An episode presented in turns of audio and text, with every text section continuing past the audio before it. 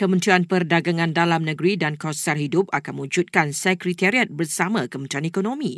Ia bagi memperinci beberapa langkah penyelesaian pantas bagi tangani isu kos sara hidup rakyat. Ia dijangka mula dilaksanakan hujung bulan depan. MEF sambut baik keputusan kerajaan melanjutkan tempoh penangguhan perintah gaji minimum RM1,500 bagi majikan yang mempunyai kurang lima pekerja. Katanya penangguhan tarikh ke Julai tahun ini memberi masa kepada syarikat kecil membina perniagaan dan memperkukuhkan aliran wang tunai untuk terus beroperasi. Juga dapat bantu PKS menghadapi cabaran ekonomi yang dijangka berlaku pada tahun depan.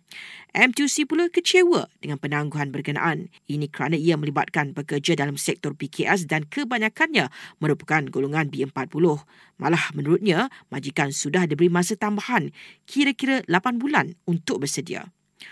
Pihak berkuasa tahan dua kaki tangan pejabat Setiausaha Kerajaan Negeri Pahang dan 29 penerima pingat bagi bantu kes anugerah pingat tidak sah.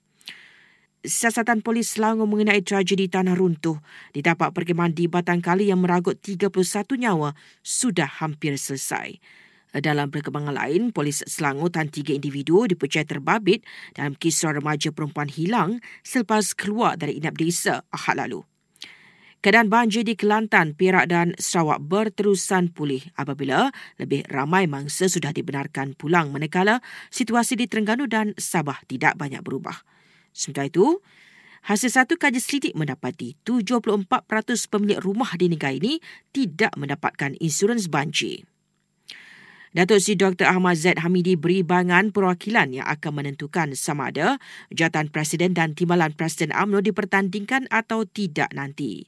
Presiden AMNO itu berkata demikian menjelang Perhimpunan Agung Parti berkenaan pada 11 Januari nanti. Eh, Perhimpunan Agung AMNO sepatutnya berlangsung bulan ini namun ditangguhkan kerana bertembung dengan cuti sekolah dan bekas ahli Parlimen Ampang Datuk Zuaida Kamarudin disahkan antara 11 pemimpin Parti Bangsa Malaysia PBM yang digugurkan jawatan dan dipecat daripada parti itu.